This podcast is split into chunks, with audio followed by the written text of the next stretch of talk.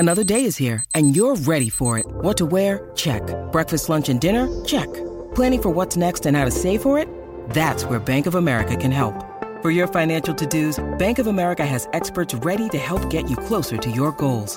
Get started at one of our local financial centers or 24/7 in our mobile banking app. Find a location near you at bankofamerica.com/talktous. What would you like the power to do? Mobile banking requires downloading the app and is only available for select devices. Message and data rates may apply. Bank of America N.A., member FDIC.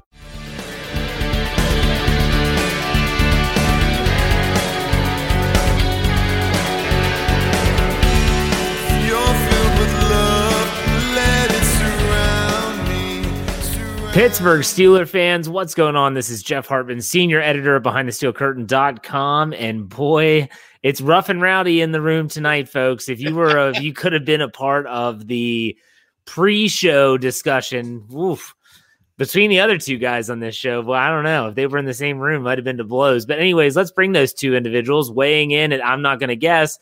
Brian Anthony Davis, Podcasters. What's up, Brian? Dave eats dirt.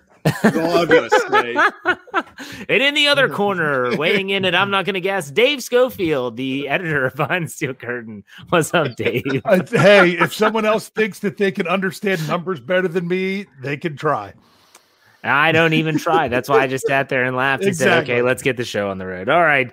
The Pittsburgh Steelers are 1-0. We talked about that ad nauseum this week. It's now time to start to turn our attention to the Las Vegas Raiders coming to Pittsburgh at Heinz Field in week 2. It's before we get started, I want to get your all's just overall gist of this game. There's the fans that are like Michael Beck. Michael Beck has been saying, he said it in his live mic podcast on Tuesday. He reiterated that to me on Let's Ride again.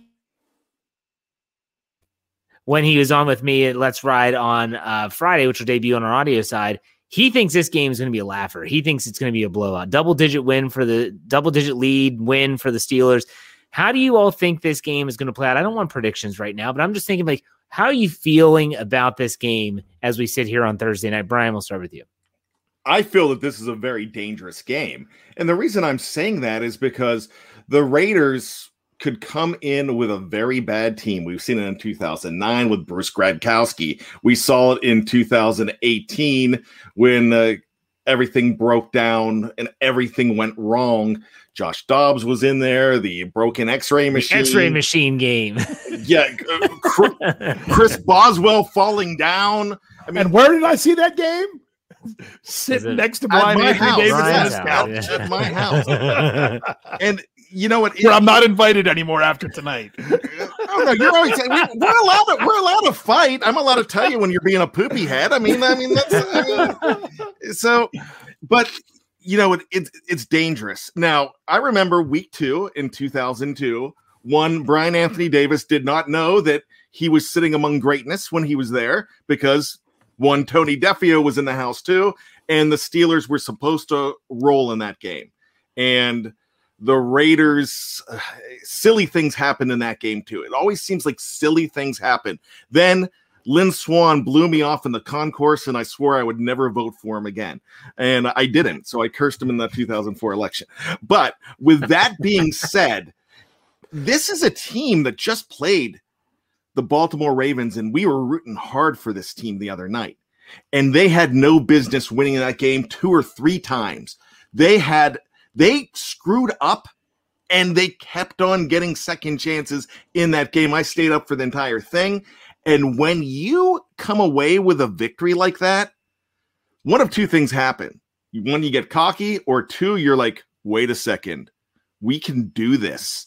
And it's not the cockiness, it's the fact that you're out there and you realize you get that mojo and you feel like you're going to be able to do so much more. They have some stars on that team that I think that are really tough, one on defense, one on offense, and you cannot overlook this team. So don't get cocky, Steelers, after that week 1 win when you were not exactly stellar. Okay, so you fall into my camp. Dave, are you in the Jeff Hartman be careful in this game, or are you in the Michael Beck, this game's going to be pretty easy? I am definitely more in the Jeff Hartman camp. I guess the best way to say it is I probably had more confidence in the Steelers with this game before last week, if you know what I mean. because now it almost seems like the expectations are so much more. And it doesn't mean that the Steelers can't do it, because I'm going to say it all the time.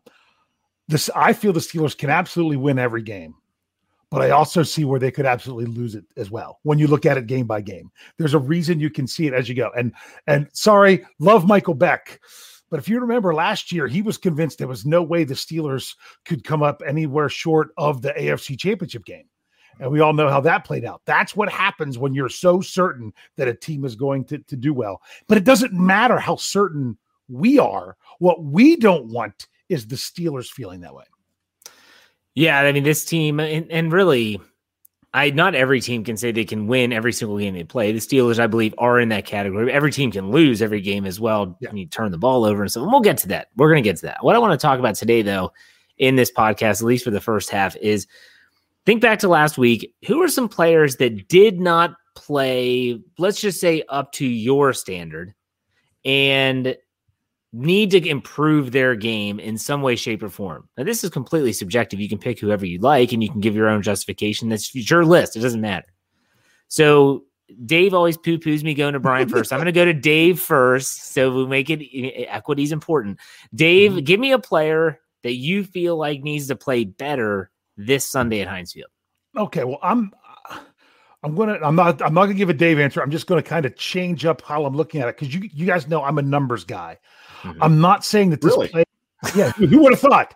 I'm not saying that this player didn't play well, but I would like to see, based on opportunity and everything else, I would like to see more numbers from Najee Harris. I would like to see, more yards, more. We're not going to see any more, a greater number and percentage of offensive snaps, because you can't top that one, because he was out there every snap.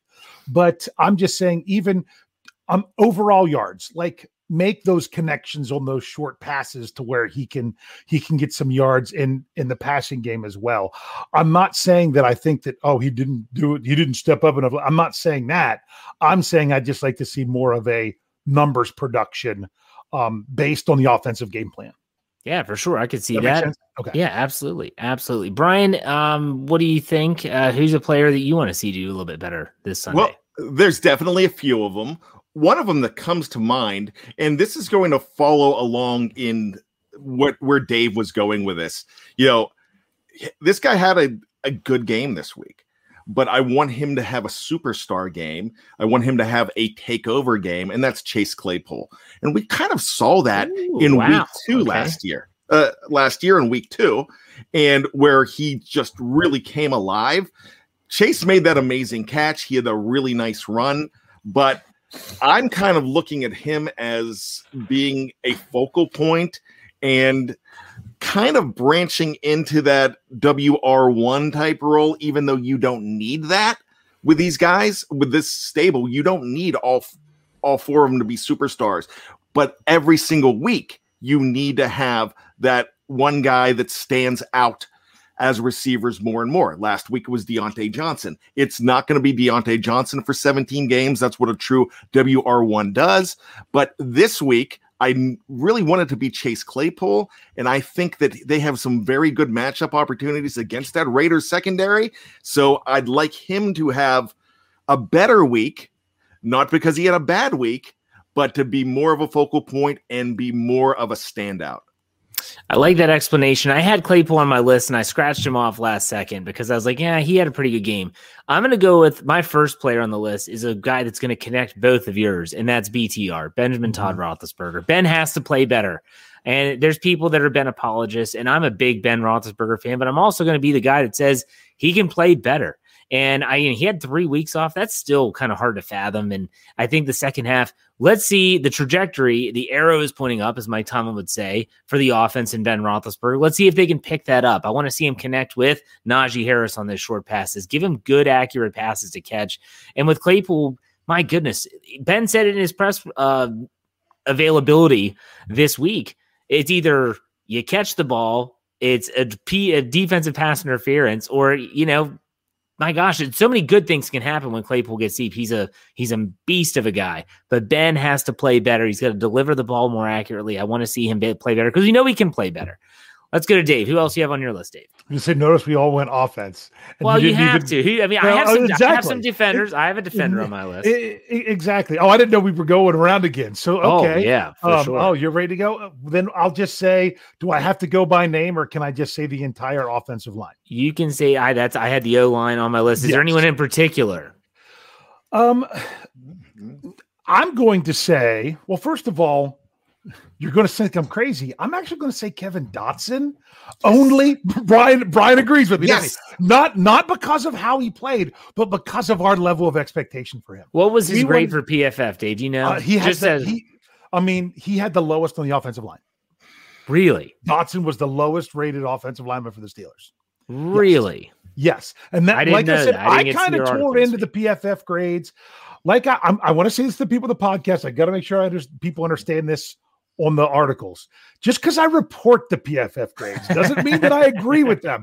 And I spent a long time in these articles this week. I even put a clip in from Jeffrey Benedict because I was so upset that they gave Ray a bad grade. He played 3 snaps, and one of them he had to block a defensive end and did a great job for a wide receiver. And they gave him a failing grade on that play. Because you can't play 3 plays and have a because they started with grades of 60. That's where everyone starts. If you got a grade of 60, it means you didn't do anything great, didn't do anything terrible. If you get a grade lower than 60, that means you did stuff that you didn't do right. So that kind of drove me nuts with that one. But there was plenty of others like Ben's. I mean, Ben wasn't good, but Ben wasn't worse than Aaron Rodgers. Minkah Fitzpatrick, they obviously had no clue what they were asking Minkah to do in that game. That's the problem with sometimes with the grades. But I actually put a little bit more faith in the offensive line and defensive line with these grades more than other places. Not that they're perfect, but just because they're a little bit easier to grade. And Kevin Dotson, we have a really high standard for him right now, and especially through the preseason. And he didn't stand out as the player on the O-line last week. Dan Moore Jr. actually had the highest grade. So, followed by Trey Turner. Trey Turner turned it around compared to what he did in the preseason, in my opinion. There was some plays where he was pancaking. I mean, Kendrick Green, he had moments both ways. That was his biggest thing. He had some great blocks, and he had some times where he struggled. So it's not, I think, with the exception maybe at right tackle, which I don't want to get into too much, we've seen the potential of what these guys can all do.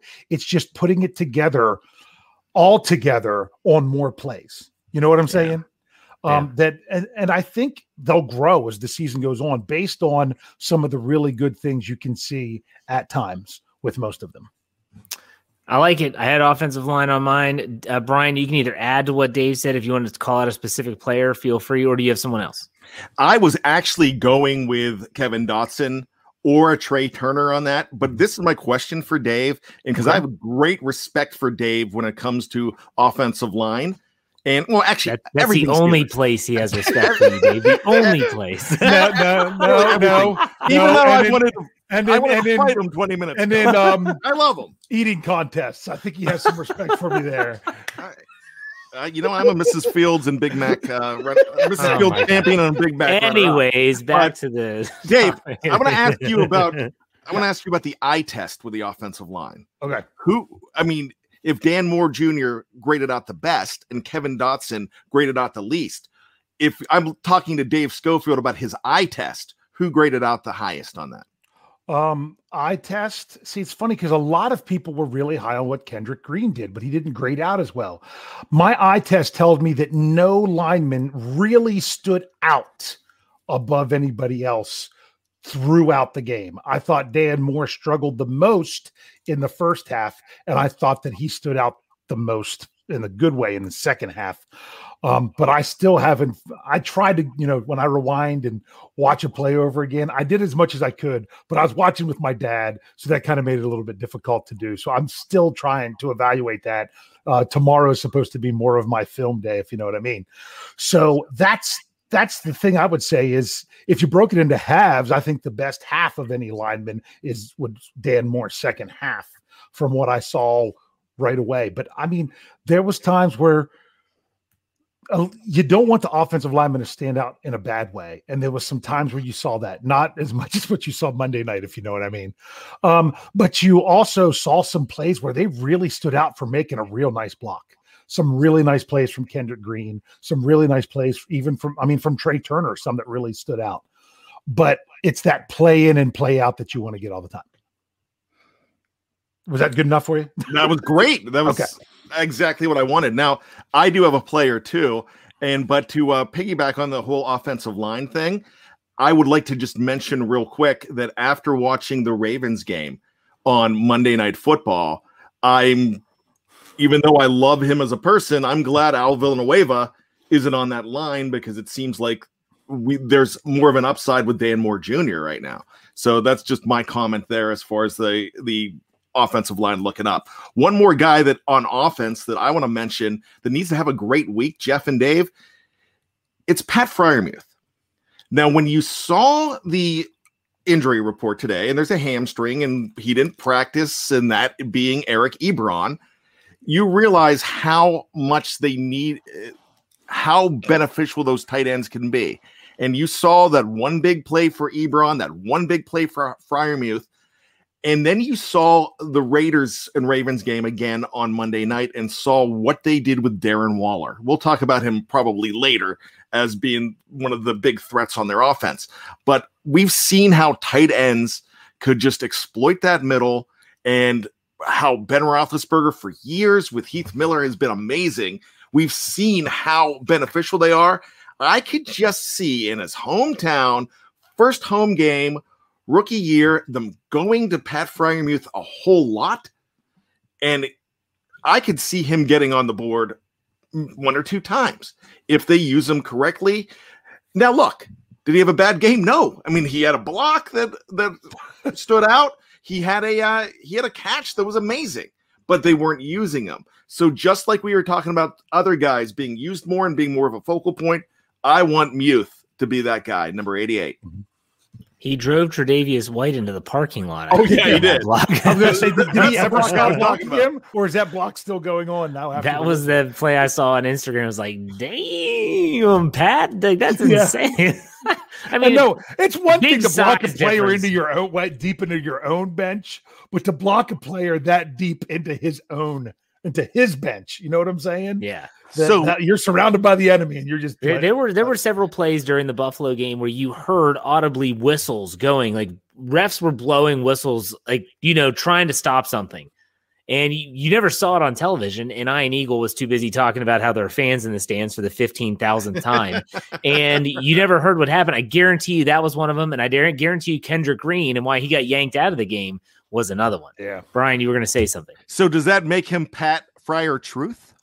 No. It's all out right there. You can't take value effort. Okay. I'm going to go on the defensive side, and this literally is me just wanting to see more. When the Steelers are willing to trade for someone, they are going to give up something. Most of the time it's draft stock, draft capital, whatever you want to call it. I want to see more from Joe Schobert. I want to recognize him. I want to see him pop off the screen. There's players that you've all seen, we've all seen them, that when they're on the field and the ball's around them, boom, they pop. And for the most part, like Devin Bush, you can see Devin Bush moving around, like he pops. I know Joe Schobert's probably still in that learning curve part of his time with Pittsburgh, but my goodness, I want to see something more. Maybe, yeah, I did notice that Devin Bush was the one with the green dot on the back of his helmet in week 1. I don't think that's going to change anytime soon. But that maybe Joe Schobert, if they're going to run more base defense, is going to have more opportunities.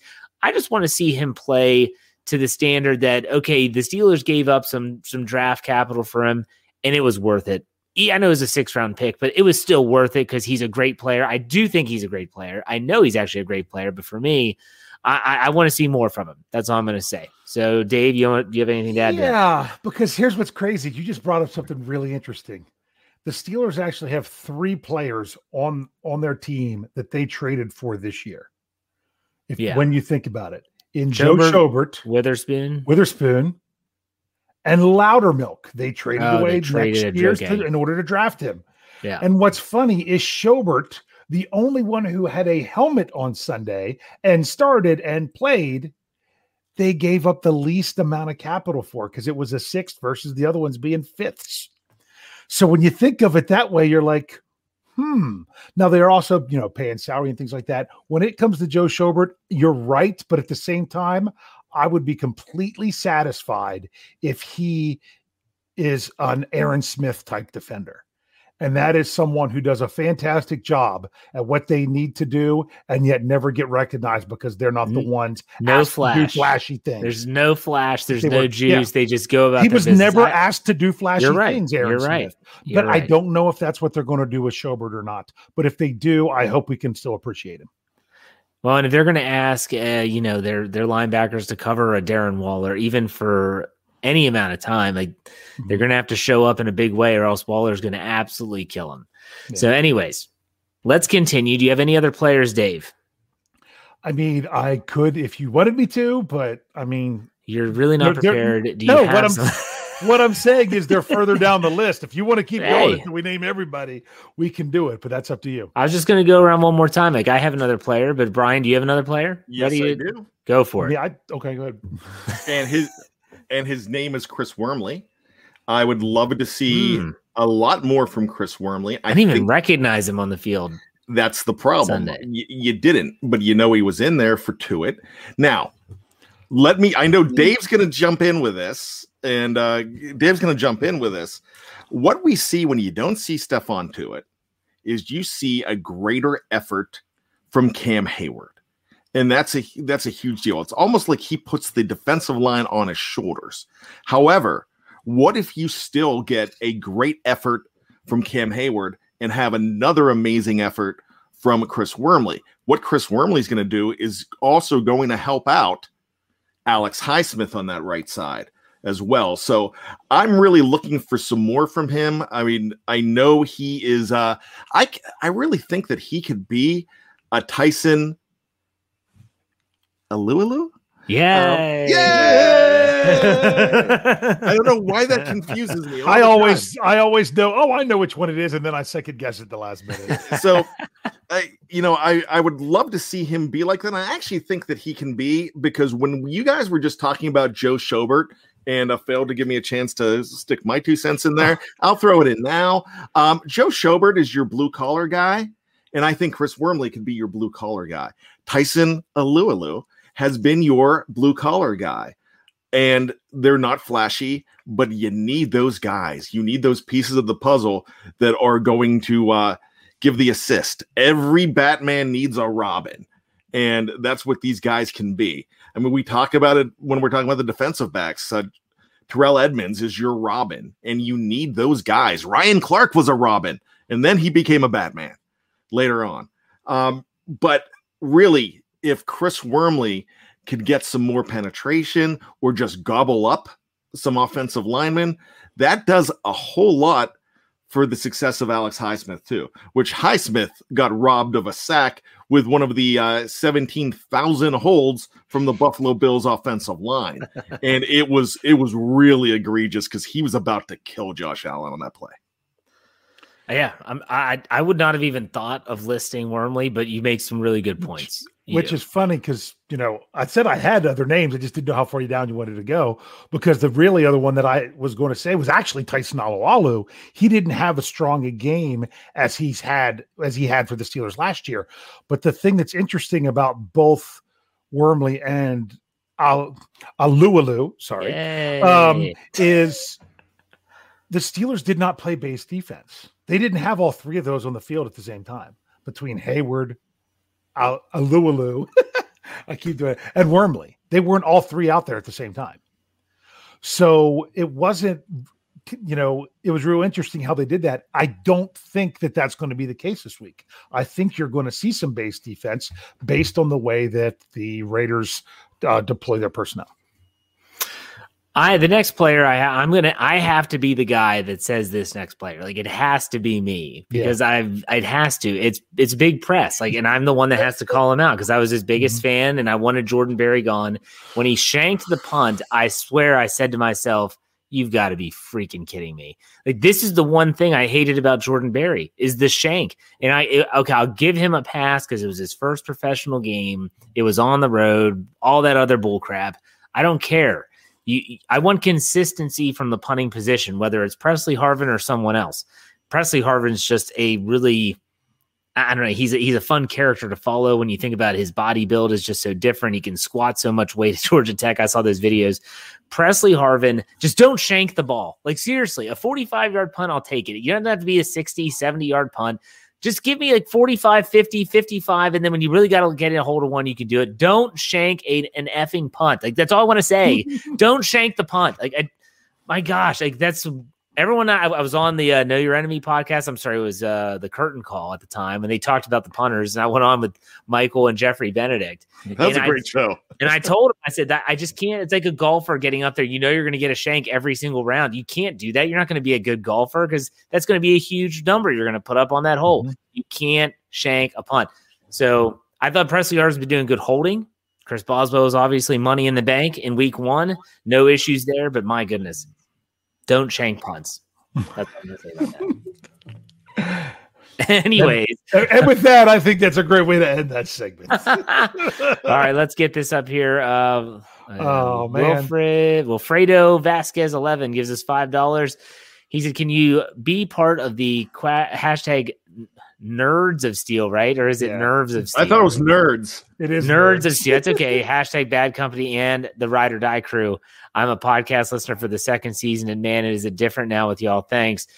Welcome aboard. Even if it's your second season, it's totally different from the first season. Like if you the people that listen on our audio side, it's not the same. Brian, I mean, go ahead and talk about some of the new shows while we have a minute. Well, yeah, we really do, and we've grown so much. You know, the 12 o'clock platform, the noon platform, with adding one of my favorite new shows is Jeffrey Benedict's From the Cutting Room Floor. It's okay. That's how you just. Yeah, it's all right. It's because he's in the live chat. That's what it is. Okay. No, I mean, just a really good. I picture Jeffrey wearing a smoking jacket though, and a pipe when he does that show. Is the cutting room floor? Yeah. I mean, it's like, yeah. I mean, it's like the actor's studio, you know? Yes. Which I think of Will Ferrell from Saturday Night Live. Yes, that's what I was thinking too. Absolutely. No, I mean, really, and that's the show when we brought up and we're talking about the three of us had a meeting here, and we were talking about, like, that's going to be a hard one to pull off. And by goodness, he pulled it off because, you know, talking about film room on an audio show is difficult to do. Absolutely. But he really does a great job doing it. You know, I'm a fantasy football nerd myself. I love it. I think I'm getting more into daily fantasy on the weekends, and the fantasy football focus. The fantasy football fix, excuse me, with Jeremy Betts on Wednesdays. Good show. I mean, he delves into it, but it's from a Steeler perspective. So it's definitely from a Steeler perspective too. And it's from where they're playing and who they're playing. So it's a good guide because we kind of get jaded when we play our own players in fantasy football. And, you know, I have a fantasy football note. If I would have won in 3 leagues the other day, if the Ravens would have come up and won that game, I lost by like 1 or 2 points in 3 games. And I was thrilled to death that I lost. But it really gives you perspective. On Thursdays, it's a carryover show. It's one that we started last at the beginning of the off season with Matty Peverell. Very good show called The War Room. He breaks into rookies. He'll even talk about guys that could be potential 4th round picks of the Steelers next year. And let me tell you about this. This is the guy who was talking about Kendrick Green the week of the draft when I still hadn't. I saw his name, but I didn't know anything about him, and I knew about him before the draft because of that show. So great stuff there. On Fridays, get ready for one of the craziest, most fun shows. It's such a funny show. Like I listened to last week's. It was this week. I was driving home, I think on Wednesday, and I listened to last Friday. So it was dated, but it was still. I found myself laughing out loud. Yeah. So terrible. I just say that's a fun. That's a fun listen. That's how I describe it. It's a good way of putting it. I mean, and I have yet to be called out on it. Jeffrey, Jeff, and Dave, you've all been called out. Yeah, I got called out because I called it different because I was afraid if I tried to explain what they do that people would find it like not as great as what it really is. He called you Dave Schofield. Schofield. Well, it was like right after the Steelers got Schobert, so I kind of Dave Schofield. But that was right after we said it was the Showbro show because of the Joe Schobert. That was why. Maybe that's it. And then a show that I really enjoy a lot is our boys from Ohio, the Ohioans on Saturdays. This show debuts at noon. This is the Power Half Hour with Chris, Paul, and also Joe. These guys, great rapport. They're really I sit there and I just laugh because it's funny. And it's a different kind of funny than what Ian's talking about. Now, recently in the Power Half Hour, a little trend that they're going with right now, they're talking about basically the team and the city and 5 reasons to hate these guys. Hate the city. So they're not going to be they're not going to get invites to work for the they're not going to be Men of the Year in the Buffalo Chamber of Commerce, and definitely not Vegas this week. But so each and every week it's a lot of fun too. It's a little tongue in cheek when they do it. I mean, they're having fun with it and they're laughing with the cities, not at them. Well, maybe at them, but lots of great shows. Check them out. If you're just watching YouTube for these shows, you're missing out because we get 25 to 26 fresh original shows. And I'm not talking about part 1 and part 2. That's not in the equation. We have all these new shows. It's, you guys say nonstop, one-stop shop. I say nonstop shop. It's always here. You could talk about any avenue of the Steelers you want, any aspect, and you're going to hear it from BTSC Radio now. Amen. Good way to send it out to our first break. If you're watching live on YouTube or Facebook, don't go anywhere. We're not going anywhere. When we come back, we're going to talk over-under game, some news, and our predictions. Stay tuned.